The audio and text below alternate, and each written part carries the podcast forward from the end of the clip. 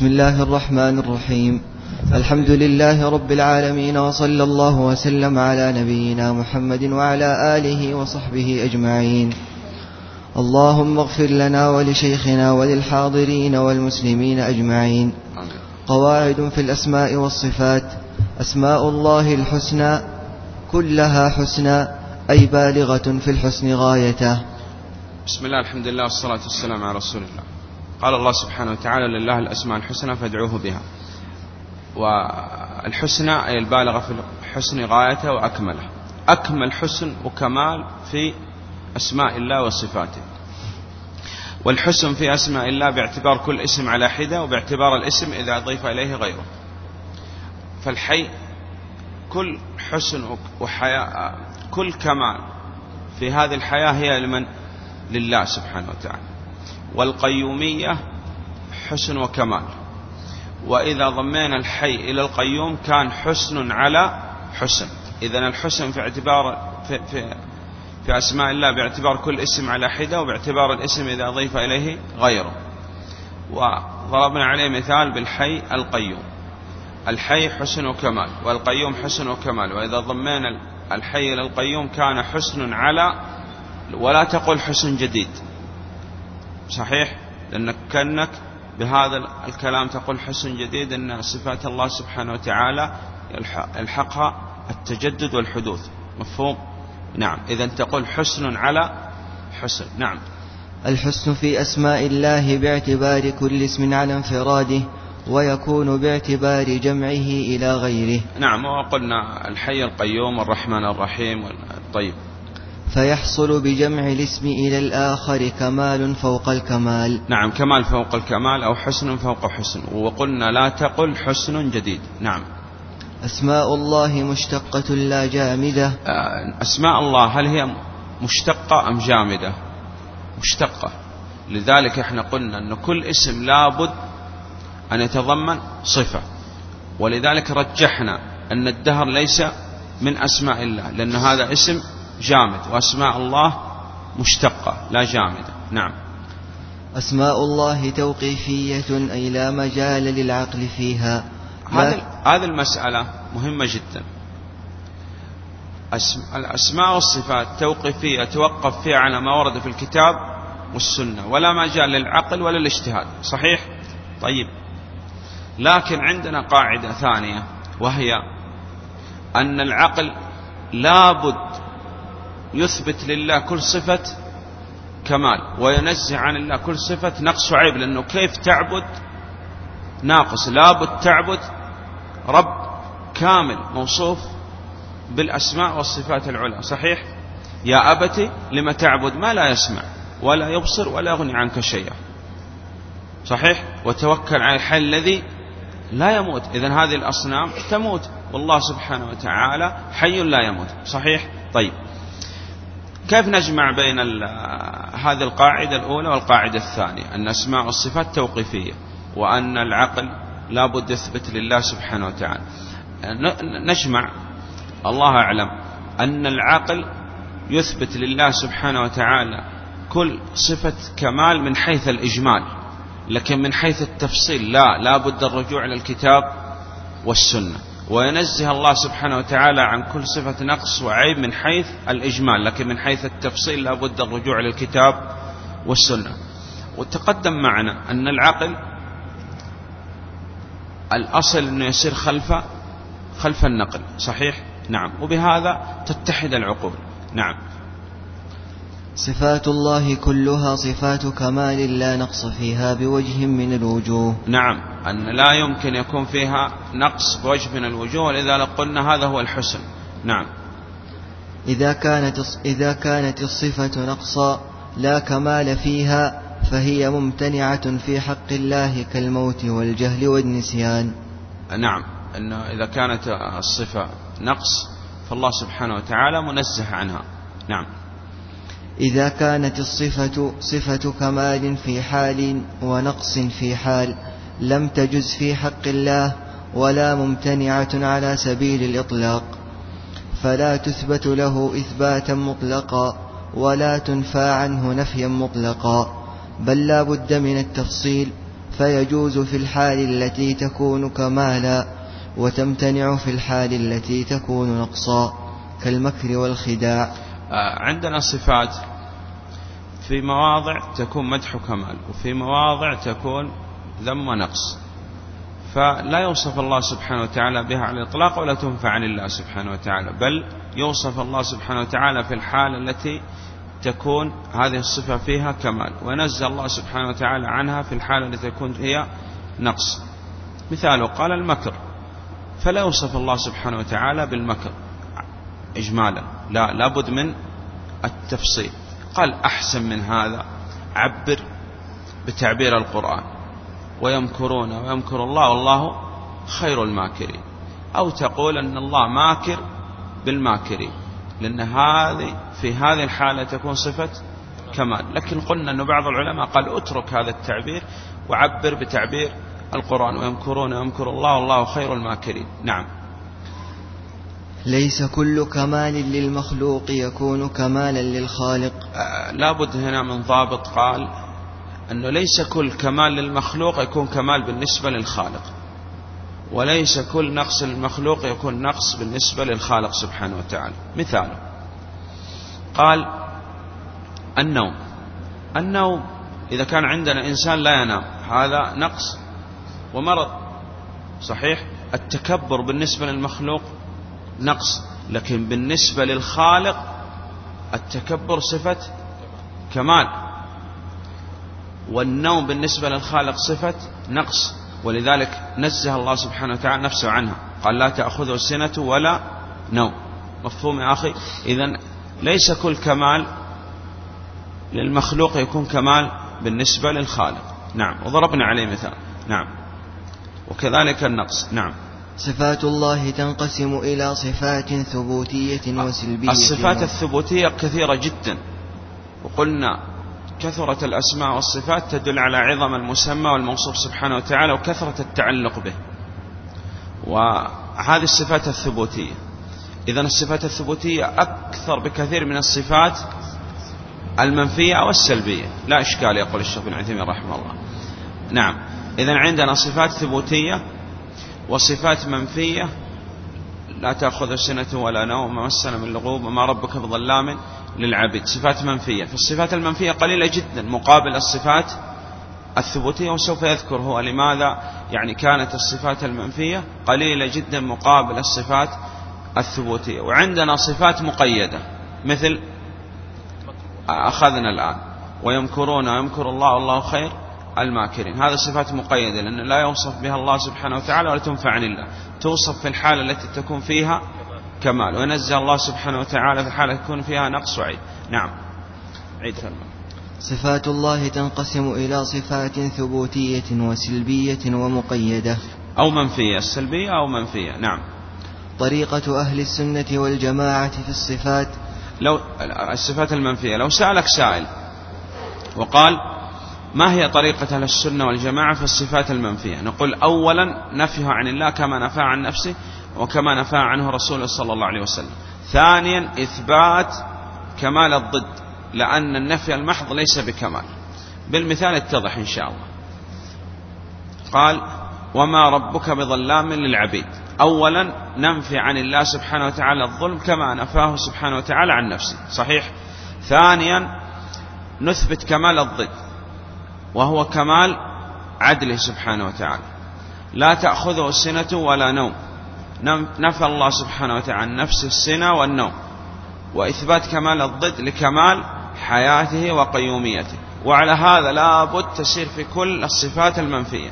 إذن طريقة أهل السنة في الصفات المنفية، أولا نفي عن الله كما نفى عن نفسه وكما نفى عنه رسوله صلى الله عليه وسلم، ثانيا إثبات كمال الضد لأن النفي المحض ليس بكمال. ما معنى هذا أن النفي المحض ليس بكمال؟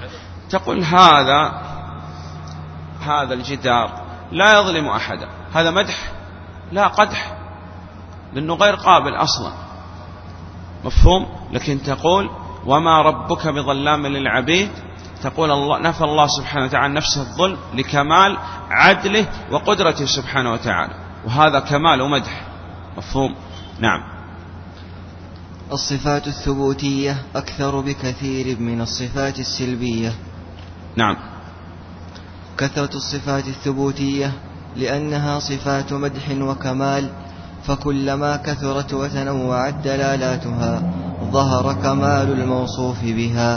هذا هو يذكر الآن لماذا كانت الصفات الثبوتية أكثر بكثير من الصفات المنفية والسلبية. نعم.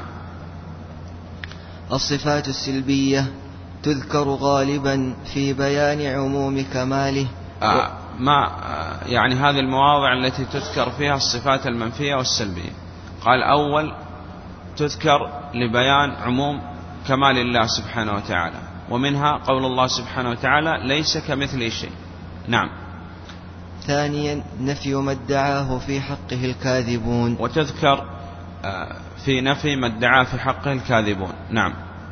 ثالثا مثل قوله تعالى أن دعوا للرحمن ولدا. نعم، نفى الله سبحانه وتعالى عن نفسه الوالد والولد لكمال أحدية وصمدية، قلنا لابد نفي مع إثبات كمال الضد. نعم. ثالثا دفع توهم نقص كمال فيما يتعلق بهذا الأمر المعين. نعم، مثل قوله تعالى وما خلقنا السماوات والأرض وما بينهما لاعبين. نعم. كل ما صح اسما صح أن يدل على صفة، تقدم معنا أن كل اسم هو اسم من أسماء الله ولا بد يتضمن صفة من صفات الله. إذن هو الاسم اسم وداخل صفة من صفات الله، دلالة تضمن، ويخبر عن الله به. الخالق اسم من أسماء الله متضمن لصفة الخلق، ويخبر عن الله سبحانه وتعالى بأنه خلق السماوات والأرض وخلق كل مخلوق. نعم. كل ما صح صفة صح خبرا، ولكن ليس شرطا أن يصح اسما لله. نعم. إذن أيهما أوسع باب؟ قلنا أوسع باب باب الأخبار، وأضيق منه باب الصفات، وأضيق باب باب الأسماء. فكل صفة من صفات الله لا بد أن نثبتها صفة لله ونخبر عن الله سبحانه وتعالى بها. وهل يؤخذ من الصفة اسم؟ قلنا بشرطين، الأول أن ترد في الكتاب والسنة تتضمن مدح وكمال. إذن ليس شرطا أن كل صفة يؤخذ منها اسم. وقلنا قد أخطأ من جعل من أسماء الله، هذا قول ابن القيم رحمه الله، الماكر والفاتن وما لذلك. نعم. مثال ذلك يوصف بصفات كالكلام والإرادة والاستواء. نعم، يوصف الله سبحانه وتعالى بصفة الكلام والإرادة والاستواء، ولكن لا يسمى بالمتكلم، صحيح؟ نعم. ويخبر عن الله أنه كلم موسى عليه الصلاة والسلام وعلى ذلك. نعم. ما صح خبرا فليس شرطا أن يصح اسما أو صفة. أي نعم، عندنا أن يخبر عن الله بأنه مذكور، ويخبر عن الله بأنه شيء، والدليل أن يخبر عن الله بأنه شيء قل أي شيء أكبر شهادة، ولكن لا يوصف ولا يسمى بشيء، صحيح؟ نعم. إذن باب الأخبار أوسع من باب الأسماء والصفات. نعم. فإن الله يخبر عنه بالاسم ويخبر عنه بالصفة، ويخبر عنه بما ليس اسما ولا صفة. نعم. بشرط أن لا يكون معناه سيئا. نعم، هذا الشرط في الخبر أن لا يكون هذا المعنى معنى سيء. نعم. ولذلك في العقيدة الطحاوية قديم قال هذا ليس من صفات الله، لكن يصح من باب الأخبار لا من باب الصفات. وقال أولى منه أن نقول هو الأول والآخر، مفهوم؟ نعم. فالله يخبر عنه بأنه شيء ومذكور ومعلوم وغير ذلك، ولكنه لا يسمى ولا يوصف بذلك. نعم. ولهذا كان باب الأخبار أوسع من البابين الآخرين، من باب الصفات وباب الأسماء. نعم. لا يتم الإيمان بالاسم إلا أن تؤمن به اسما من أسماء الله، وتؤمن بما تضمنه من صفة وبما تضمنه من أثر إذا كان الاسم متعديا. أخذنا هذه القاعدة، لكن هو أراد الآن أن يذكر لك ما هو الضابط في معرفة الاسم أنه متعدي. نعم. ويعرف الاسم بأنه متعد إذا جاز أن يشتق منه المصدر والفعل. مثال قال ليس كمثل شيء والسميع البصير. إذن هنا السميع. قال وكان الله سميعا بصيرا. فإذا قال اشتق منه فعل ومصدر، قد سمع الله قول التي تجادلك في زوجها، اشتق منه فعل ومصدر وكان الله سميعا بصيرا. إذن هذا دليل أن هذا الاسم متعدي. مفهوم؟ نعم. قال الاسم الثاني الحي، اسم من أسماء الله، هل جاء في الكتاب والسنة اشتقاق من هذا الاسم فعل ومصدر؟ قال لا. إذن هذا ليس بمتعدي. نعم. بعد يا شيخ. الأسماء والصفات لا يدخلها النسخ، لأن هل احنا نعرف أنه عندنا نسخ الآن في الأحكام؟ صحيح، ما ننسخ من آية أو ننسيها، وسوف يأتي معنا إن شاء الله يعني تعريف النسخ وما لذلك في الأصول. لكن الآن هل باب الأسماء، آيات الأسماء والصفات، هل يدخلها النسخ؟ تنسخ؟ ممكن تنسخ؟ قال لا يمكن تنسخ أبدا، لأن النسخ محله الأخبار. قال لا، النسخ محله الإنشاء، وهذه ثمرة تقسيم الكلام إلى خبر وإنشاء. ولأن ما أخبرت به الأنبياء والرسل عليهم الصلاة والسلام عن الله خبر، وهذا ما يمكن ينسخ أبدا. مفهوم؟ إذن كل ما جاء عن الأنبياء والرسل عليهم الصلاة والسلام خبر عن الله، هذا ما يمكن يدخله النسخ. لكن نحن نعرف أن الكتب حرفت، والله سبحانه وتعالى حفظ لنا هذا القرآن، فالأصل أنه نبقى على ما في هذا القرآن. طيب، جاءنا في القرآن الحديث عن موسى عليه الصلاة والسلام، قال فمن ربكما يا موسى؟ قال ربنا الذي أعطى كل شيء خلقه ثم هدى. قال فما بال القرون الأولى؟ قال علمها عند ربي في كتاب لا يضل ربي ولا أنسى. هذا ثبت في شرعنا، ولا يمكن يأتي في شرعنا ما يخالف هذا أو ينسخه. صحيح؟ إذا لابد من الإيمان بما أخبرت به الأنبياء والرسل عليهم الصلاة والسلام عن الله، ما ينسخ. لكن كيف يثبت لنا؟ يثبت لنا إذا ثبت في شرعنا، مثل ما ذكرنا هذه الآية. نعم. وسوف يأتينا إن شاء الله في العقيدة الوسطية يعني هل شرع من قبلنا شرع لنا وكذا وغيره. نعم. الأسماء منها ما هو مختص بالله. أسماء منها ما هو مختص بالله، ما يصح التسمي به. ولذلك هذا السؤال، هل أسماء الله مختصة؟ نقول أسماء الله تنقسم إلى قسمين، مختصة وغير مختصة. المختصة لا يصح التسمي بها إطلاقا، مثل الله والرحمن ورب العالمين.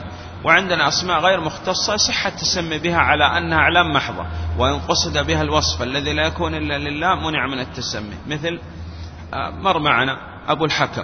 صحيح؟ نعم. طيب، وقالت امرأة العزيز، قال هذه عزة مقيدة، عزيز مصر، يصح التسمي؟ قال يصح التسمي، ذق إنك أنت العزيز الكريم، لم يقصد به الوصف، قصد به الاسم. نعم. لا يمكن إدراك الكيفية. يقول لا يمكن إدراك الكيفية، لماذا؟ قال لأننا لم نرى الله. الثاني لم يخبرنا الصادق المصدوق عليه الصلاة والسلام. الثالث ليس له مثيل. إذن هذا قول على الله بغير علم، وأن تقول على الله ما لا تعلمون ولا تقف ما ليس لك به علم. نعم. كل ما خطر ببالك فالله أعظم وأجل من ذلك. ولذلك قلنا أن التكييف محرم حتى إن كان بالقلب. إذا ما يمكن أن ندرك الكيفية، لا باللسان ولا بالقلب ولا بالبنان. نعم. هل ظاهر نصوص الصفات مراد أم لا؟ هذا سوف يأتينا إن شاء الله في العقيدة الحموية والعقيدة التدمرية. وهذا الأمر مهم جدا، أخذناه في الدرس الأول، أنه لا نسأل عن أشياء لم يسأل عنها الصحابة والسلف الصالح. وأن طريقة أهل البدع أن يأتوا بألفاظ مجملة ومتشابهة حتى يلبسوا بها على الناس. فأسألك يقول هل ظاهر نصوص الأسماء والصفات مراد أم غير مراد؟ تقول أولا هذا السؤال لم يرد عن السلف. ثانيا نقول ماذا تريد بهذا السؤال؟ تريد بهذا السؤال إما توقعنا في التعطيل أو في التمثيل. الثالث التفصيل. إذا أردت أن نظاهر آيات الأسماء والصفات ظاهرها معلوم المعنى ونؤمن أن لها كيفية لقبلة عظمة، لكن هذه الكيفية لا نعلمها، فهذا الظاهر مراد أم غير مراد؟ مراد. وإن أردتم أن نظاهر نصوص الأسماء والصفات التمثيل فهذا غير مراد. إذن لابد تحذر من الألفاظ التي لم ترد في الكتاب والسنة، عن الأسئلة التي لم يسأل عنها السلف الصالح.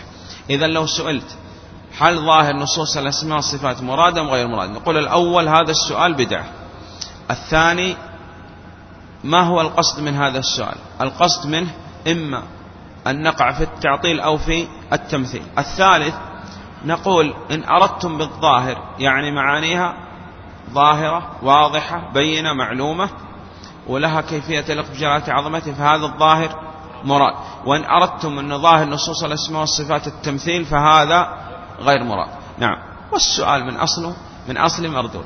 نعم.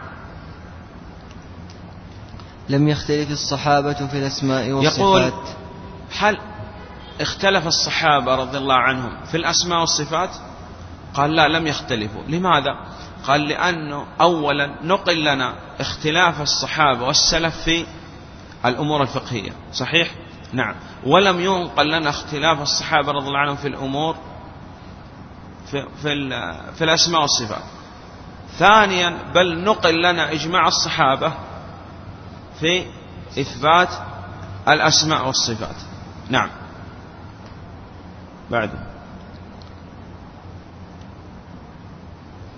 انتهى الله أعلم. انتهى. يبقى معنا أوردنا في المذكرة الأسماء التي ذكرها الشيخ بن عثيمين رحمه الله في كتابه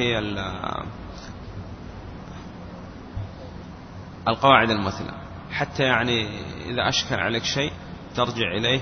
وبقي معنا كتاب يعني فيه قواعد اسمه مجمل اعتقاد أهل السنة والجماعة في الأسماء والصفات للدكتور محمد بن خليفة التميمي. هذا ذكر فيه يعني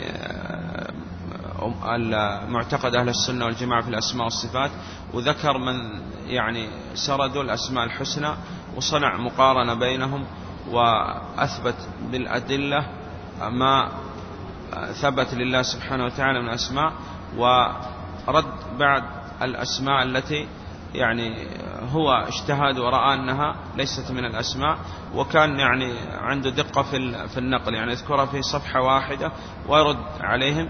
فهذا قلنا إن شاء الله المبحث سوف يأتي معنا إن شاء الله بعد دراسة عقيدة واسطية، والله أعلم. صلى الله على محمد وصحبه وسلم. غدا تأتون بالاختبار إن شاء الله التحريري واختبر شفوي إن شاء الله. طيب، سبحانك اللهم.